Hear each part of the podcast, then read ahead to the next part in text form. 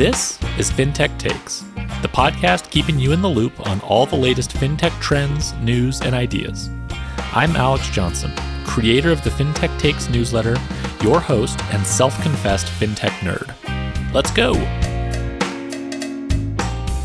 Hello, and welcome to FinTech Recap live from beautiful Las Vegas, Nevada, where we are here at Money 2020.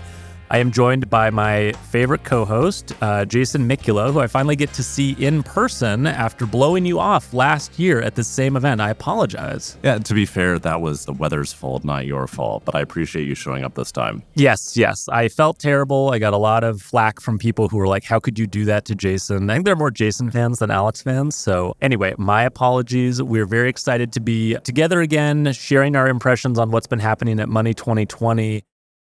Jason, you're leaving tonight. I'm leaving early tomorrow. So we're coming to the end of our Money 2020 experience. Can you give me just your impressions from the show? Like what stood out to you? You've been here a few times now. This is my third year at the US event, yes. And it's actually really helpful to do this show towards the end of the conference once we've actually had a chance to talk to people, go Yes. to the, some of the sessions, see what's happening.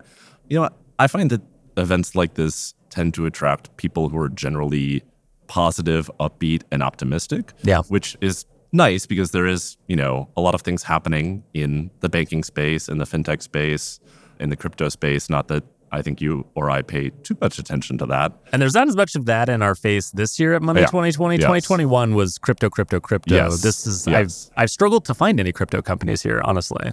Yeah, I think now it's uh, the the pivot to talking about tokenization of real assets.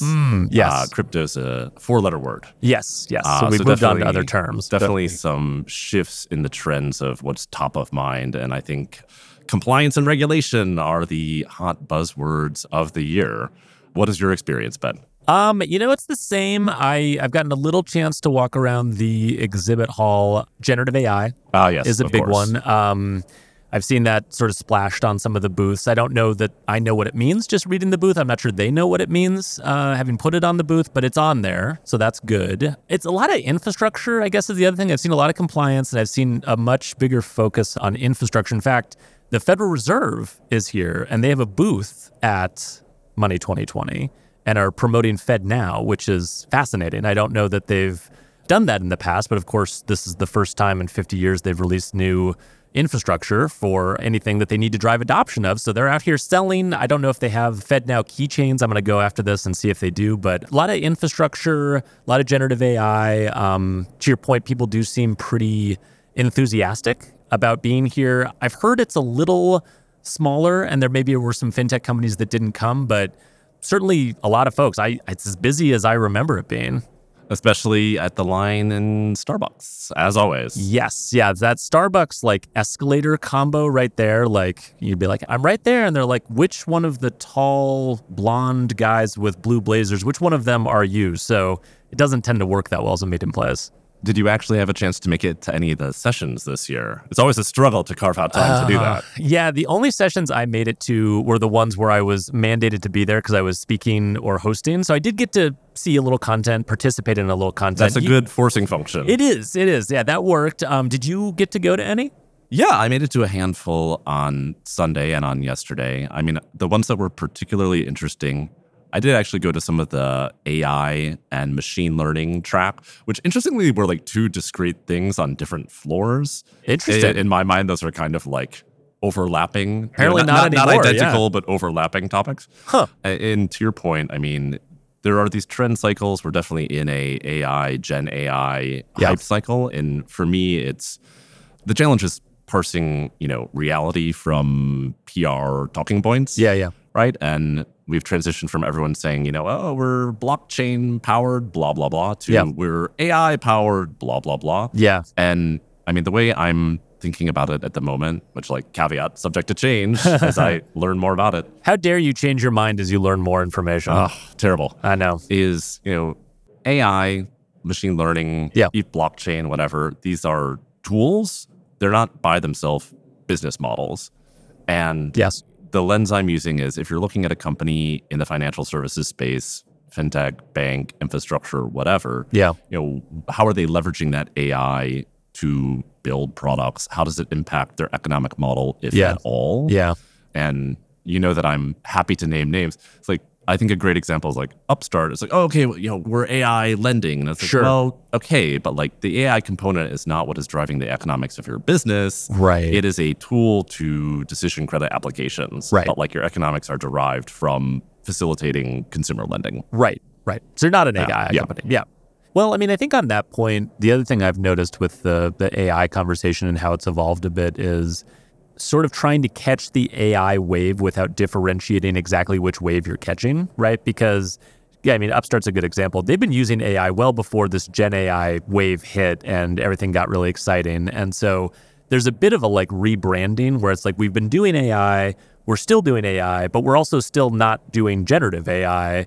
But can we rebrand ourselves to sort of benefit from this AI wave and enthusiasm? And I mean, to me, the thing I'm looking at is if you're actually talking generative AI, I'd like you to be very, very specific about what it is that you're using uh, generative yeah. AI for. Because I think the only thing I've walked away with as like a baseline understanding, and it's a complex topic, but my kind of core thesis is it just works fundamentally different than other types of AI or machine learning. Yeah, absolutely. I mean, I think that's a great point. When I was in the consumer lending sector, you know, as far back as like 2013, 2014, we The were dark ages, yes, yeah. yeah. we were using, you know, machine learning models. Yeah. And the tagline, the talking point back then was, you know, we use big data and machine learning to better underwrite customers, applicants that, you know, big banks won't. And so again, it's, you know, parsing the talking points from the reality of like how is this likely to actually impact your business, you Yeah. know, the customer experience, the economics, and Yeah. and I don't feel well enough informed to hazard a guess of the direction of travel there. Yeah, no, I agree. I mean, I think the only thing that's kind of jumped out to me so far is in much in the same way that neobanks kind of came along and sort of a big disruptive impact they had on banking was just their cost structure difference. We don't have branches, and so our just model is fundamentally different because we're not carrying that cost. I think generative AI has the potential to significantly reduce labor costs in different areas, and so I think one sort of lens on it that I have is when you start applying generative AI to sort of traditional businesses, even digital businesses that don't have large cost structures, how much more can you knock the costs down to operate? And I think that might be sort of a, a competitive lens on it over time, but it's still very early. And I don't know that we have a good sense yet of exactly where generative AI can actually remove human beings from the loop and then where it's just going to make them more efficient. And I don't know about you. Do you use it for your writing? I don't find it to be that helpful for my efficiency. I've toyed around with it. Honestly, I haven't used it a lot, but again, like I'm addicted to looking at like primary source documents. So we know like, this to be true. like on the one hand, you know, it's been difficult to carve out however many hours it takes to read 299 pages of 1033. On the other hand, I could have it read Yeah. 1033 for me. I hadn't even thought about that. That's a great idea. That's a great test. We'll see if Okay. it can adequately, like at a John Pitts level, summarize like the key points of 1033 so we don't have to read all 300 pages. That would be amazing. Okay, so all right, we, we that will, it to do. We'll, we'll we'll come that, back. Yeah, Yeah. I'll mark that down as an idea, and I do want to revisit 1033. what sessions did you go to, or moderate, I should say? Well, yeah, I, I um, didn't get to sit in the audience for any, but I did host the Cannabis Banking Summit on Sunday. This is a sector I'm very interested in and also do not know a lot about. So I, I want to hear what you learned moderating or hosting that. Well, I was thrilled to get to host it because I was like, guys, I don't know anything about this. And they were like, that's okay. Just get up on stage, be energetic, you know, bring the experts up. So I did my job and then I got to listen to the experts. And it was really interesting. I mean, they talked about the Safe Banking Act, and now apparently the new one's called the Safer Banking Act, and the third one will be called the Safest Banking Act. but um, apparently, you know, stands very little chance of passage. Uh, you won't be surprised given sort of the state of Congress. They can't even pick a Speaker of the House. So, like, there wasn't a lot of enthusiasm around that.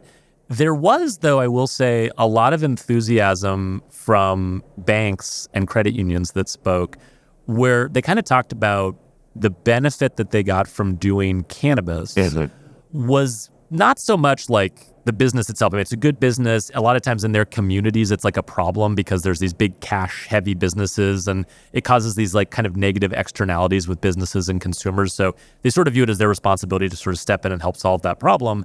But what they said was like the real sort of superpower that came out of it was they had to build a much better risk management and compliance function than they had had before. And so they sort of viewed it as a forcing function for getting a whole lot better at compliance.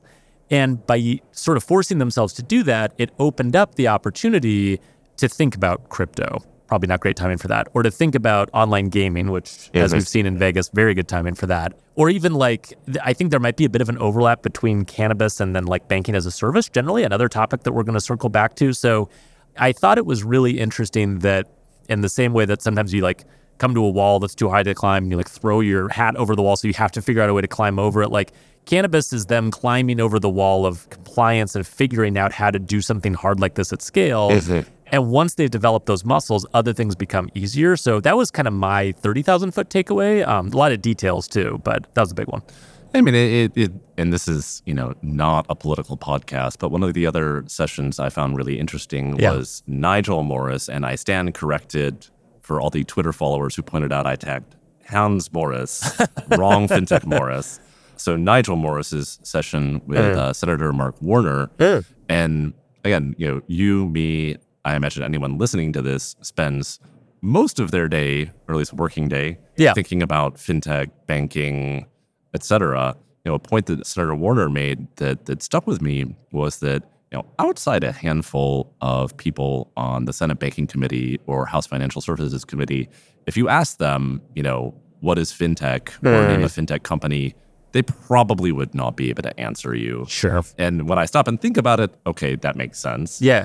And I believe he also drew the contrast, strangely enough, with crypto in the sense that that has been so top of mind, hmm. given things like FTX and you know Silvergate, et cetera, mm-hmm. that actually they could probably better answer that question given its higher level of salience versus fintech. Fintech. Yeah. And I, I guess I don't really have like a super specific takeaway from that other Yeah. than than thinking about, you know, so much of what can happen or what cannot happen Yeah. in banking and in fintech is driven or at least heavily influenced by what's happening in, you know, primarily Washington DC, but also state level. Sure. And, you know, it kind of behooves all of us to help make sure that the people driving that agenda Yeah. you know are well informed and particularly informed of the you know potential benefits to their constituencies Sure. from these companies or from the space Yeah, no, that's interesting. I mean, it dovetails actually with another topic I wanted to circle back to, which is banking as a service, your favorite topic.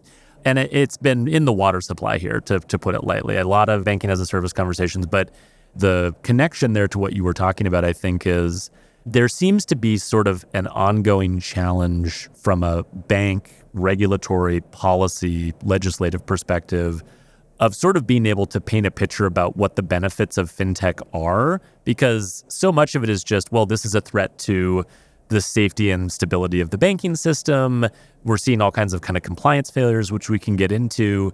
But i do feel like i mean I don't know how to put this almost like banking as a service needs a better lobby, right? In a way, because it's like so much of it, I think, is seen as you're just doing new novel stuff that's creating problems, not you are enabling innovation that's helping like these legislators' constituencies, right? I don't think that message, to your point, is getting through. Open banking, which is different, I think has a very different lobbying structure. And I think there's been a lot more proactive education of policymakers on that front. But I don't know, what's your sort of takeaway on like the current temperature of banking as a service and kind of what's happening? i think the temperature is high Yeah, it's hot. temperature hot is in here. Yeah, In my sense, I mean, the regulatory apparatus in the US, anyway, Yeah. tends to be backward looking and also fairly slow moving. right. And, you know, somebody I was speaking with earlier today who is smarter and better connected than me. That know, narrows it down a lot. No, I'm just kidding.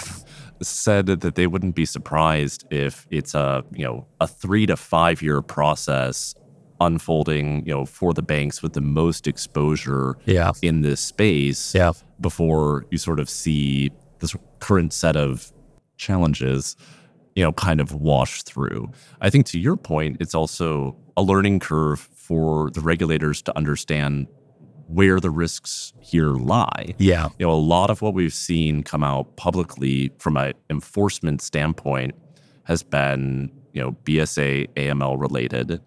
And I think part of that is driven by like that's an area that bank regulators really understand. Yeah. You know, they have a very clear examination manual and know how to go in and, you know, check for compliance with those regulations. Yeah. Other areas that may pose risk from these types of fintech bank partnerships or particularly with middleware providers Yeah. you know may be less understood less Mhm. defined and it may take time to understand hey if i'm looking at a 5 billion asset institution that's doing these kind of activities versus this other one you know what are the right questions i should be asking and and i think that that is something that is unfolding now Yeah. Yeah. No, I mean, it seems like it's not very well tailored at the moment, right? I mean, I, to your point about regulation kind of having to catch up and moving slowly and not maybe fully understanding what's happening. What I've heard is from like a bank examination cycle when they're talking to their prudential regulators, what I've heard is they're just getting a ton of homework. Like they're getting a massive number of questions. A lot more of them are on banking as a service, but I kind of get the sense the questions are not necessarily, they're much more specific, but they're not super tailored, if that makes sense. And so it's like, just tell us everything. Like this is every question we could think to ask on one piece of paper. Go answer all these questions. And I was talking to a bank that was saying, they spent like a million dollars working with a consultant to answer one of the questions that they were asked on this thing, right? And so, like, when I think about banking i'm in the a i'm in the wrong line of work apparently I, yeah, you really are. Well, you could actually Yeah. like jump into that line of work. Um, I would just have to write about it. But I think the thing that occurred to me there is just the cost of compliance in banking as a service seems to really be going up. And to your point about middleware platforms, that's been a focus. And it seems like the original promise of the middleware platforms, which was we will make this an incredibly low cost, scalable way to grow. I'm not going to say it's dead, but it's definitely been challenged on a number of different fronts because, yeah, maybe you can help with like the technical integration costs. Maybe you can help a little bit with like the customer acquisition, like help us get to know fintech programs cost, maybe a little. But compliance costs, I don't think there's really much scale to be had there. I mean, you can use technology, you don't have to throw bodies at the problem, although community banks tend to like to throw bodies at the problem. But there is technology, but you can't not invest in compliance. You can't outsource that compliance. That seems to be more than anything like the message that's coming through crystal clear is that that model is just not going to work for us. Well, and it, I mean, it's changing the risk reward calculus of what programs are attractive to a partner bank. you Yeah. know, and I think the case in point is like the Mercury Evolve Synapse situation, Yeah. where it's like Mercury had the lion's share of the deposits. It's Yeah. the most attractive program. And Yeah. if you're thinking about, okay, I'm a bank, I have limited compliance resources. Do I want 99 small programs or do I want one big program? Right, I want one big program. Right. Yeah, there's kind of a, like a flight to quality almost I've found in banking as a service right now. It's double sided, right? Because the fintech companies want to work with quality sponsor banks, right? Like not one that's under a consent order, one that has their compliance buttoned up. I think compliance has become a huge differentiator in the space over the last uh, six months to a year. But also on the BaaS bank side, it's not worth their time to work with everybody, right? And they, I, what I hear over and over is, yeah, we have the ability to be really choosy Yeah. right now. And so I feel honestly for early stage fintech founders that need to find a partner bank, like it's kind of tough going out there right now. Yeah, and I think it, I mean it remains to be seen what are the second order impacts of that on innovation. Yeah, yeah, right. Like yeah. if you know, again, if I'm on the bank side and my risk tolerance has adjusted down, Yeah. I may be less likely to want to work with a program that feels like it's in a gray area or Right. coloring outside the lines. Right. And on the one hand, like that can be a rational decision for an individual bank to make. Is it? But in aggregate, does that sort of inhibit, you know, experimentation with new Right. products, new business models, new ideas? Right, right. Or like less experienced founders who yeah. may have a good idea, but they're just not going to make it through the vetting process the way that a more experienced one would. Yes, pattern matching. Yes. I want repeat founders. I want Stanford grads. Yeah. Y yeah, Combinator yeah, companies. Yeah. yeah, it's not trying new stuff as much. Um, can we wrap up with four minutes on open banking and Yeah, let's do it. I think we can cover everything about open banking in four minutes. Uh, only if you use Gen AI to summarize it. which is again a good idea. I'm going to do that after this because I still haven't read the full rules. But what was your sort of one takeaway? I know you've listened to a lot of conversations. I think you went to some sessions where they were talking about this. Like, what's the thing that kind of jumps out? there is some perhaps level of disappointment at the scope of types of accounts or types of institutions covered with the important caveat that like that was a legislative decision made 13 years ago. Right. you know that was not a decision that was necessarily entirely within the CFPB's control. I think the the positioning, particularly coming from the bureau, that this is something that's going to facilitate ease of account switching. I don't buy that for lack of a, a, more eloquent phrasing. Yeah. You know, people don't necessarily, and we have evidence of this from other markets, particularly like the UK yeah. and the UK current account switch service, which no one uses. Very few people use. Yeah. I mean, people don't tend to close accounts. They tend to open incremental accounts and right. maybe let one go dormant or use use multiple. Mm-hmm. So I, I'm not necessarily convinced we're going to see a situation where like once, you know, in however many years when this is hmm. finally finalized and implemented. Yeah, yeah. And as we know from the payday rule, which is still not implemented, yep. whatever, like seven or eight years later, there takes a while. It could take a while. Yeah. I think we're less likely to see a legal challenge in this case, mm. just because the sort of stakeholder math is quite a bit different than in, in payday. Where everyone is on the yeah, other side. Where, where it was quite a uniform pushback from the industry. Yeah, yeah. But yeah, I'm not necessarily subscribing to the argument we're going to see a wave of account switching happen once this goes live. I think there are other areas, you know, lending products, credit cards, where that might be more likely. No, yeah. I mean, I think like cash flow underwriting seems like a big winner coming out of all of this because it was specifically sort of referenced in the rules. There have been a number of kind of companies here at the show that have been announcing fundraisers or uh, launching products around cash flow underwriting. So it seems to have a lot of momentum. So I do think there are use cases where it'll like be helpful and will make more sense. I think the only other things I'd add to that are one, there was a very strong emphasis on a fair standard setting body. And the only name that anyone ever talks about is FDX. So like it's going to be the financial data exchange setting the standards for this. But the question is, how will FDX have to change what it does in order to be compliant with what the CFPB wants them to do? And, you know, I mean, there's lots of concern, I think, coming from the fintech side of the table that FDX is largely sort of steered by the big banks who have been much bigger participants. I got some aggressive pushback when I wrote something to that effect. Did you? Yes. That it was that it was not fair to simply look at like counts of number of board members or something. Sure, yeah. sure. No, yeah. I mean, so they dispute that characterization. They dispute, yeah, yeah, and that's. I mean, I think there's some fairness to that. I think. I mean, I think the other thing about it that is a problem for fintech is fintech companies haven't participated.